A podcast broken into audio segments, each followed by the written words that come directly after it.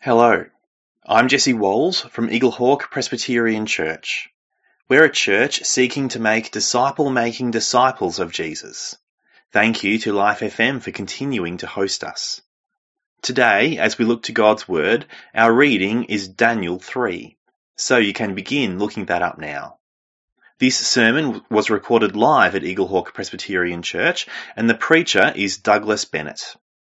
And while you're getting Daniel 3 ready, I'll pray, asking God to bless us as we read and consider His Word, read the passage, and then we'll go to the sermon. So let's pray. Father in heaven, we pray now that as we hear your Word read and preached, you would be at work in our hearts and minds. Encourage us, give us boldness, show us your grace, power, and control over all things and encourage us in our walk with Jesus. In Jesus' name, Amen. And now let's read Daniel chapter 3. King Nebuchadnezzar made an image of gold, whose height was sixty cubits, and its breadth six cubits. He set it up on the plain of Dura in the province of Babylon. Then King Nebuchadnezzar sent to gather the satraps, the prefects, and the governors, the councillors, the treasurers, the justices, the magistrates, and all the officials of the provinces to come to the, de- to the dedication of the image that King Nebuchadnezzar had set up. Then the satraps, the prefects, and the governors, the councillors, the treasurers, the justices, the magistrates, and all the officials of the provinces gathered for the dedication of the image that King Nebuchadnezzar had set up. And they stood before the image that Nebuchadnezzar had set up. And the herald proclaimed aloud, You are commanded, O peoples, nations, and languages, that when you hear the sound of the horn, pipe, lyre, trigon, harp, bagpipe, and every kind of music, you are to fall down and worship the golden image that King Nebuchadnezzar has set up. And whoever does not fall down and worship shall immediately be cast into a burning fiery furnace. Therefore, as soon as all the peoples heard the sound of the horn, pipe, lyre, trigon, harp, bagpipe, and every kind of music, all the peoples, nations, and languages fell down and worshipped the golden image that King Nebuchadnezzar had set up. Therefore, at that time, certain Chaldeans came forward and maliciously accused the Jews. They declared to King Nebuchadnezzar, O king, live forever. You, O king, have made a decree that every man who hears the sound of the horn, pipe, lyre, trigon, harp, bagpipe, and every kind of music shall fall down and worship the golden image. And whoever does not fall down and worship shall be cast into a burning fiery furnace. There are certain Jews whom you have appointed over the affairs of the province of Babylon Shadrach, Meshach, and Abednego. These men, O king, pay no attention to you. They do not serve your gods or worship the golden image that you have set up. Then Nebuchadnezzar, in furious rage, commanded that Shadrach, Meshach, and Abednego be brought. So they brought these men before the king. Nebuchadnezzar answered and said to them, Is it true, O Shadrach, Meshach, and Abednego, that you do not serve my gods or worship the golden image that I have set up? Now if you are ready, when you hear the sound of the horn, pipe, lyre, trigon, harp, bagpipe, and every kind of music, to fall down and worship the image that I have made, well and good. But if you do not worship, you shall immediately be cast into a burning fiery furnace. And who is the God who will deliver you out of my hands? Shadrach, Meshach, and Abednego answered and said to the king, O Nebuchadnezzar, we have no need to answer you in this matter. If this be so, our God whom we serve is able to deliver us from the burning fiery furnace, and he will deliver us out of your hand, O king. But if not, be it known to you, O king, that we will not serve your gods or worship the golden image that you have set up. Then Nebuchadnezzar was filled with fury, and the expression of his face was changed against Shadrach, Meshach, and Abednego.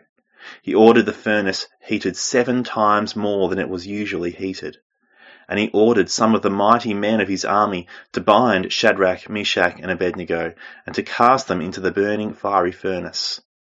Then these men were bound in their cloaks, their tunics, their hats, and their other garments, and they were thrown into the burning fiery furnace. Because the king's order was urgent and the furnace overheated, the flame of the fire killed those men who took up Shadrach, Meshach, and Abednego. And these three men, Shadrach, Meshach, and Abednego, fell bound into the burning fiery furnace. Then King Nebuchadnezzar was astonished and rose up in haste. He declared to his counselors, Did we not cast three men bound into the fire? They answered and said to the king, True, O king. He answered and said, But I see four men unbound, walking in the midst of the fire, and they are not hurt, and the appearance of the fourth is like a son of the gods. Then Nebuchadnezzar came near to the door of the burning fiery furnace. He declared, Shadrach, Meshach, and Abednego, servants of the Most High God, come out and come here. Then Shadrach, Meshach, and Abednego came out from the fire. And the satraps, the prefects, the governors, and the king's counselors gathered together and saw that the fire had not had any power over the bodies of these men. The hairs of their head was not singed, their cloaks were not harmed, and no smell of fire had come upon them. Nebuchadnezzar answered and said, Blessed be the God of Shadrach, Meshach, and Abednego, who has sent his angel and delivered his servants, who trusted in him and set aside the king's command, and yielded up their bodies rather than serve and worship any god except their own God. Therefore I make a decree. Any people, nation, or language that speaks anything against the God of Shadrach, Meshach, and Abednego shall be torn limb from limb, and their houses laid in ruins, for there is no other God who is able to rescue in this way. Then the king promoted Shadrach, Meshach, and Abednego in the province of Babylon we'll be considering this famous passage in the Bible. We've just heard it read, and the tension that those men faced was very real. I wonder if sometimes as you watch things going on and you hear about things going on and the penalties for not jumping in line, you might be wondering if we are heading that direction. But we have a God who's in charge. Shadrach, Meshach, and Abednego were captured along with a man called Daniel. The, the uh, book is named after and who wrote much of it. They were captured with Daniel and others of God's chosen people and taken to Babylon by King Nebuchadnezzar in about 605 BC. Then he put them through training to become leaders in their captured nation. They hadn't done it begrudgingly. Rather, they'd excelled. And they, together with their friend Daniel, were recognized by the king as the best of all his wise men. And they'd been given leadership roles. There'd been challenges for sure, adapting to life and leadership in Babylonian culture. And as happens when your life focus is to honour God, you need to work out how to serve as God's ambassador in the culture He's placed you in and where you must draw the line, as they'd had to do. And if you're in business, you might have to do. Now these men faced another faith conflict in their roles as leaders. The prestige and privileges of Babylonian leadership had not corrupted them. When an absolute monarch like Nebuchadnezzar gets it into his head to prove how invincible he is, it's inevitable that others will suffer as a result. That's where this drama starts. We all face pressure to go along with the commonly held values of groups that we're linked to, whether in the community, in the church, or the government. In recent years, we were banned from many normal interactions, separating us from others and even from meeting together for worship. And that created tension for many of us too. So why and what was it that enabled these men to stand apart from all the others in Nebuchadnezzar's kingdom, to trust God and invite an embarrassing and tortuous death at his hands? And what will enable you and I to do so too when the time comes? In the previous chapter, King Nebuchadnezzar had a dream in which he saw a statue with a head of gold, chest and arms of silver, stomach and thighs of bronze, legs of iron and feet partly of iron and partly of clay. And in that dream, a stone appeared from nowhere. It hit the statue, it shattered it, and it turned it all to dust, which blew away. Nebuchadnezzar was scared. He summoned his wise men and forced them to tell him both the dream and its interpretation. Otherwise, he'd kill them. They were scared. They couldn't. And word got to Daniel. And Daniel sent message to the king and said, give me time and I'll let you know.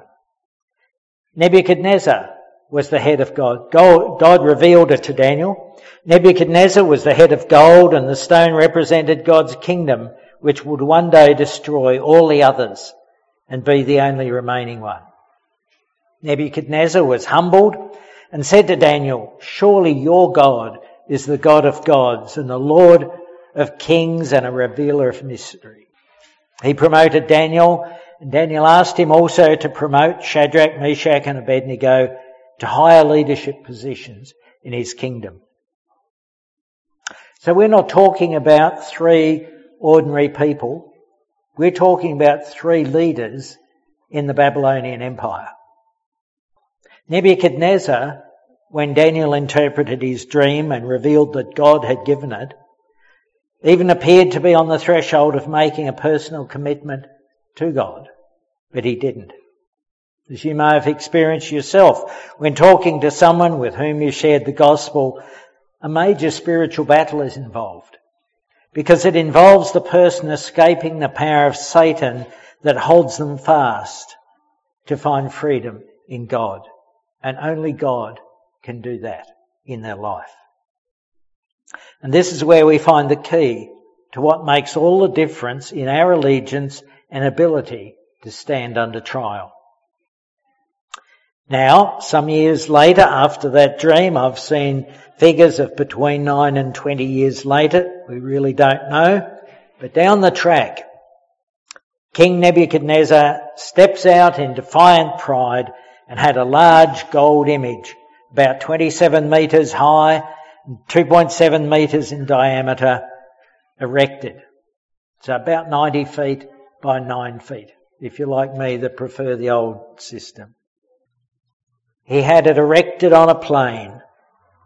And then he called upon all his leaders throughout his kingdom to come and assemble together because he was going to have them bow and worship it. Its purpose was clear. Nebuchadnezzar's dream about a statue with a head of gold and body of other metals being destroyed by a stone had remained with him. But he was the head of gold. And in defiance to God, he'd built the whole idol with gold. Not with just a golden head. After all, he was the greatest. No one else was great. And he was no doubt expecting to be able to stay there. Leaders need a united team. So as Nebuchadnezzar was building his kingdom, he needed his whole team from all sorts of backgrounds, different countries, religions and skills and power levels to be united. A common religious, religious allegiance is a powerful way to do this. So he built this national shrine and required that every leader bow down and worship it. No exceptions. So all of them gathered. The richest, most influential, most educated people of his day gathered together on the plain of Dura to demonstrate unity. Surely you'd think some of them must have been thinking, what's this about? I don't feel comfortable. Surely they must have realised what they're being asked to do. The saying is that everyone has a price, and these men had theirs. These people believed that the king's favour and their positions of power were worth a moment of blasphemy. But how wrong they were. Shadrach, Meshach and Abednego were among those summoned to assemble with the other significant people. Nebuchadnezzar expected conformity. Nobody was called on to recant their belief. Just participate on this national day with everyone else. It was to be a unifying event. So to help win the enthusiasm of everyone, he placed great significance on the cultural aspect of the whole affair. And some comment that the repetition of all the instruments there is to build up this sense of uh, a great occasion that uh, would have been attracted, uh, attractive to them. But to ensure its success, there was the expected threat, which he hoped would keep any potential crackpot resistors in line. Surely, such a range of cultural diversity provided something for everyone. As I said, Shadrach, Meshach and Abednego were there among the leaders. They and the Jewish exiles living in Babylon had no in principle agreement, disagreement with being in Babylon. Yeah, they didn't like it. They'd been captured and they'd been taken away and that had been prophesied years before that it would happen unless the Jewish people returned to God and stayed with God. So they knew why they were in Babylon. They worshipped Yahweh, the one true God, as they had in their own land. And those around them didn't know what to do with them. They were often suspect and hated and thought of as misfits because of their monotheism, because they worshipped a different God in an uncompromising manner. This was the hardest test of loyalty to God they'd faced. The ultimate decision about what values most is the hardest for anyone. Sorry, about which values matter the most is the hardest decision for anyone. On one side was position, wealth, security and life itself. On the other was God and living to honour Him. Consider for a moment, if you face that challenge today, how would your discussion with people who were saying, come on, let's just go along with it, go? Perhaps even with some of your friends going to church, it might go like this. Nobody is asking you to renounce God. You don't have to say anything, and after all, the King's been good to you. Think about it. It's only a one-off deal. What's the problem with just once? The statue is just a joke. It's not God, and it doesn't have power. Or what's your family going to do if you throw your life away needlessly like this? You need to take power. You need to take part like everyone else for our sakes. We need you there in the corridors of power. And like today, for most people, it seemed politically expedient to simply participate, even if they didn't agree. This is what Nebuchadnezzar wanted and what those engineering our society also want today. Why make a show of it? You don't want to stand out, do you?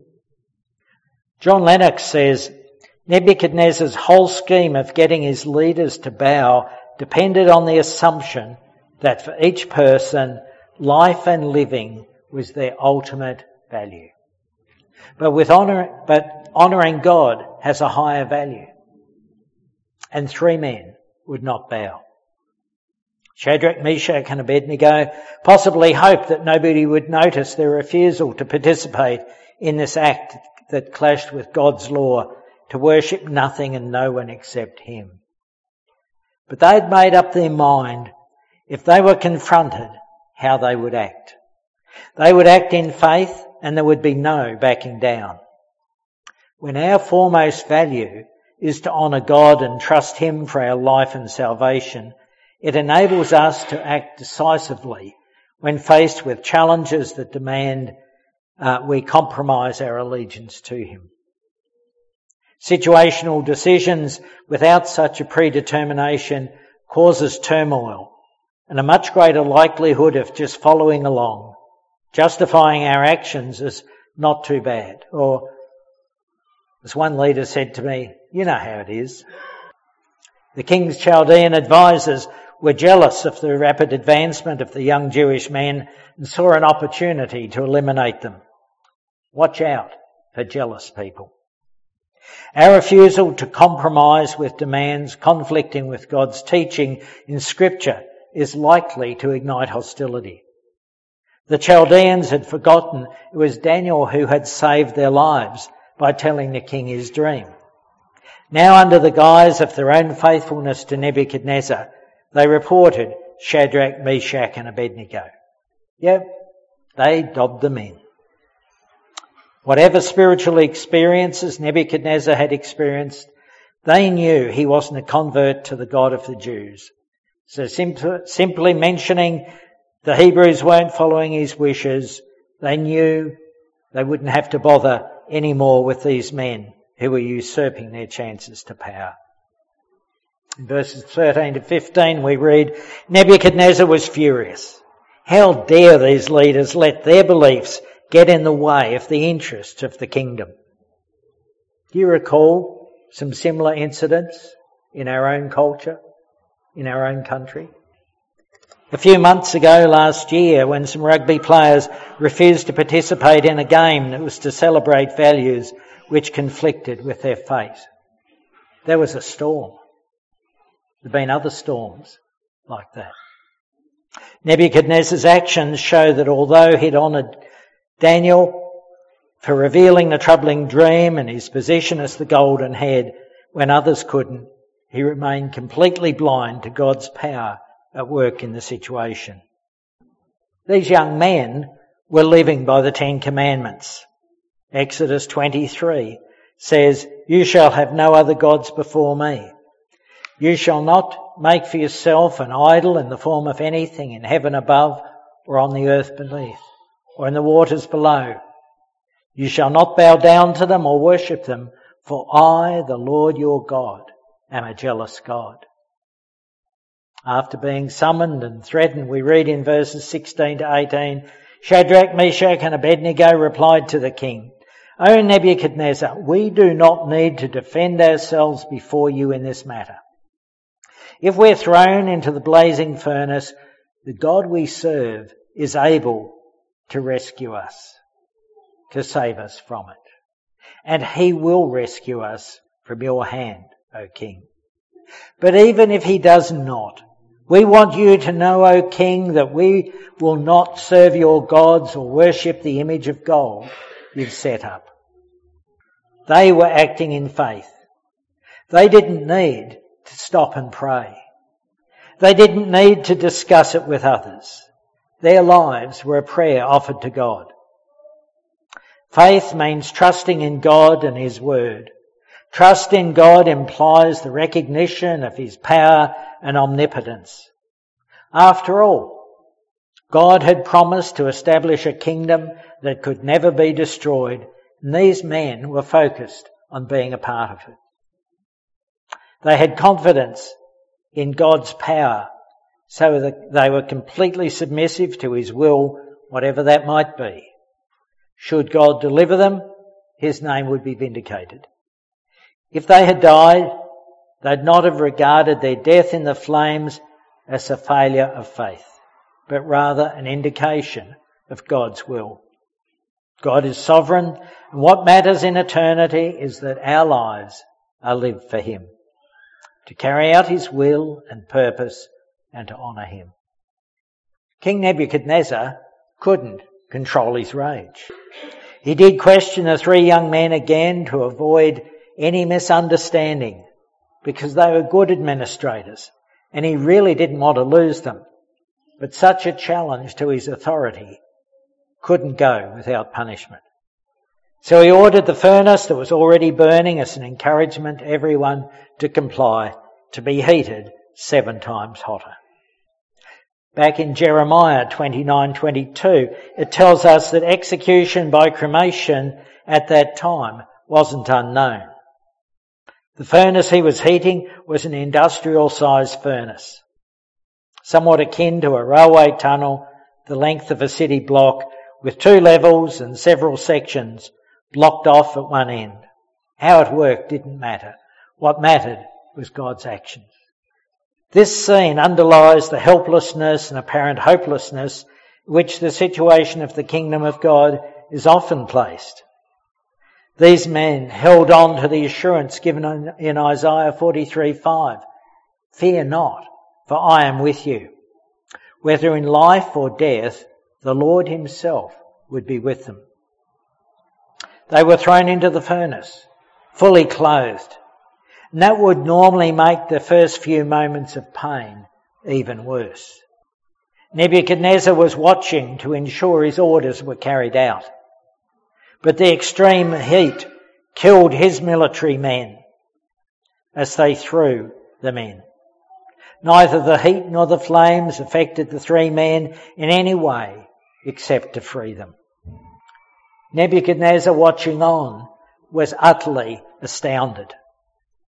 He leapt to his feet in amazement and asked his advisers, weren't the three men, uh, weren't there three men that we tied up and threw into the fire? They replied, Certainly, O king. He was probably frightened too as he recognized the obvious spiritual help given to the men. He had seen God's power at work before. Now there were four men walking around in the furnace at peace with the world. He couldn't refute God's power was vastly greater than his own. Nebuchadnezzar surrendered and called them out. He was once again a powerless spectator. The flames which were completely inconsequential to Almighty God, whom the men told him they would rely on. Once again, the God of heaven had shown Nebuchadnezzar it is he who has the power. Nebuchadnezzar was merely his instrument and could only do what God permitted him to do, and he was left to contemplate the futility of his rebellion. The fire killed his servants, but neatly removed the bands that bound the men, leaving no evidence that even been near a fire. The power encounter was complete. Daniel tells us that a crowd gathered and saw it. Daniel clearly wanted it recorded that God had shown his power. The deliverance of the three men was complete and supernatural. Nebuchadnezzar was confronted by God's power and left awestruck by the spiritual strength that protected these Israelites who obeyed their God and refused to obey him. There was nothing like it, and he was speechless. He had seen the power, and he had to begrudgingly acknowledge that a far greater power than he had ruled. Yet while recognizing the hand of God, he wasn't converted. His pride wasn't humbled and he didn't seek God's grace, but only referred to him as the God of Shadrach, Meshach and Abednego. Amazing too, as Alec Motyer writes, the fire of his anger was quenched by what he saw. And he realized that no matter what he did, nothing could cut them off from divine help. The more he persecuted them, the more he confirmed their witness. And so he began to understand that there was a God in heaven who was overseeing his people. Many people through the ages and around the world today too are facing the test of living out their faith. And some are losing their lives as they do so. Some are seeing God's miracles as they do so, as God's people pray, as they pray. God can deliver, but he doesn't always choose to do so. In his book, Against the Flow, John Lennox tells of talking with people who survived the Soviet Gulag. One man detained for teaching children from the Bible said he could not have imagined how he would cope. But he said God met him exactly as Jesus had promised his disciples when he was preparing them for victimization and persecution. Hebrews 4:16 says, God has promised to give us peace in our time of need. He will always give it in time. So how do we negotiate these challenges as they occur today? I have four suggestions or recommendations. Firstly, value the Bible and spend time reading it and grow in knowing God's Word and believing that what it says is true. Be intent in praying to Him. Pursue growing to know and walking with God. Be diligent, alert, and consider when to stand. Then trust God for the outcome. If you don't know Jesus as your Saviour and Lord, please speak to someone today. Because without knowing God and trusting Him, you will have no power to resist and defeat evil. Let each of us live to be able to say with the apostle Paul in 2 Timothy verses 7 and 8, I have fought the good fight. I have finished the race. I have kept the faith. Now there is in store for me the crown of righteousness, which the Lord, the righteous judge, will award to me on that day. And not only to me, but also to all who have longed for his appearing. May God give each of us the grace and the wisdom necessary to know when we will need to say no. That was Douglas Bennett. And I'm Jesse Walls from Eaglehawk Presbyterian Church, and I pray you've been blessed as you've spent this time in God's Word. Next week, we'd love to have you join us in person for our service at 10am. I hope to see you there. And as always, if you'd like to make a comment on what you've heard today, you have a question, or you're looking for a church, then please get in contact with us. Our website is eaglehawkpc.org.au. You can also contact us through Facebook or Instagram. God bless you.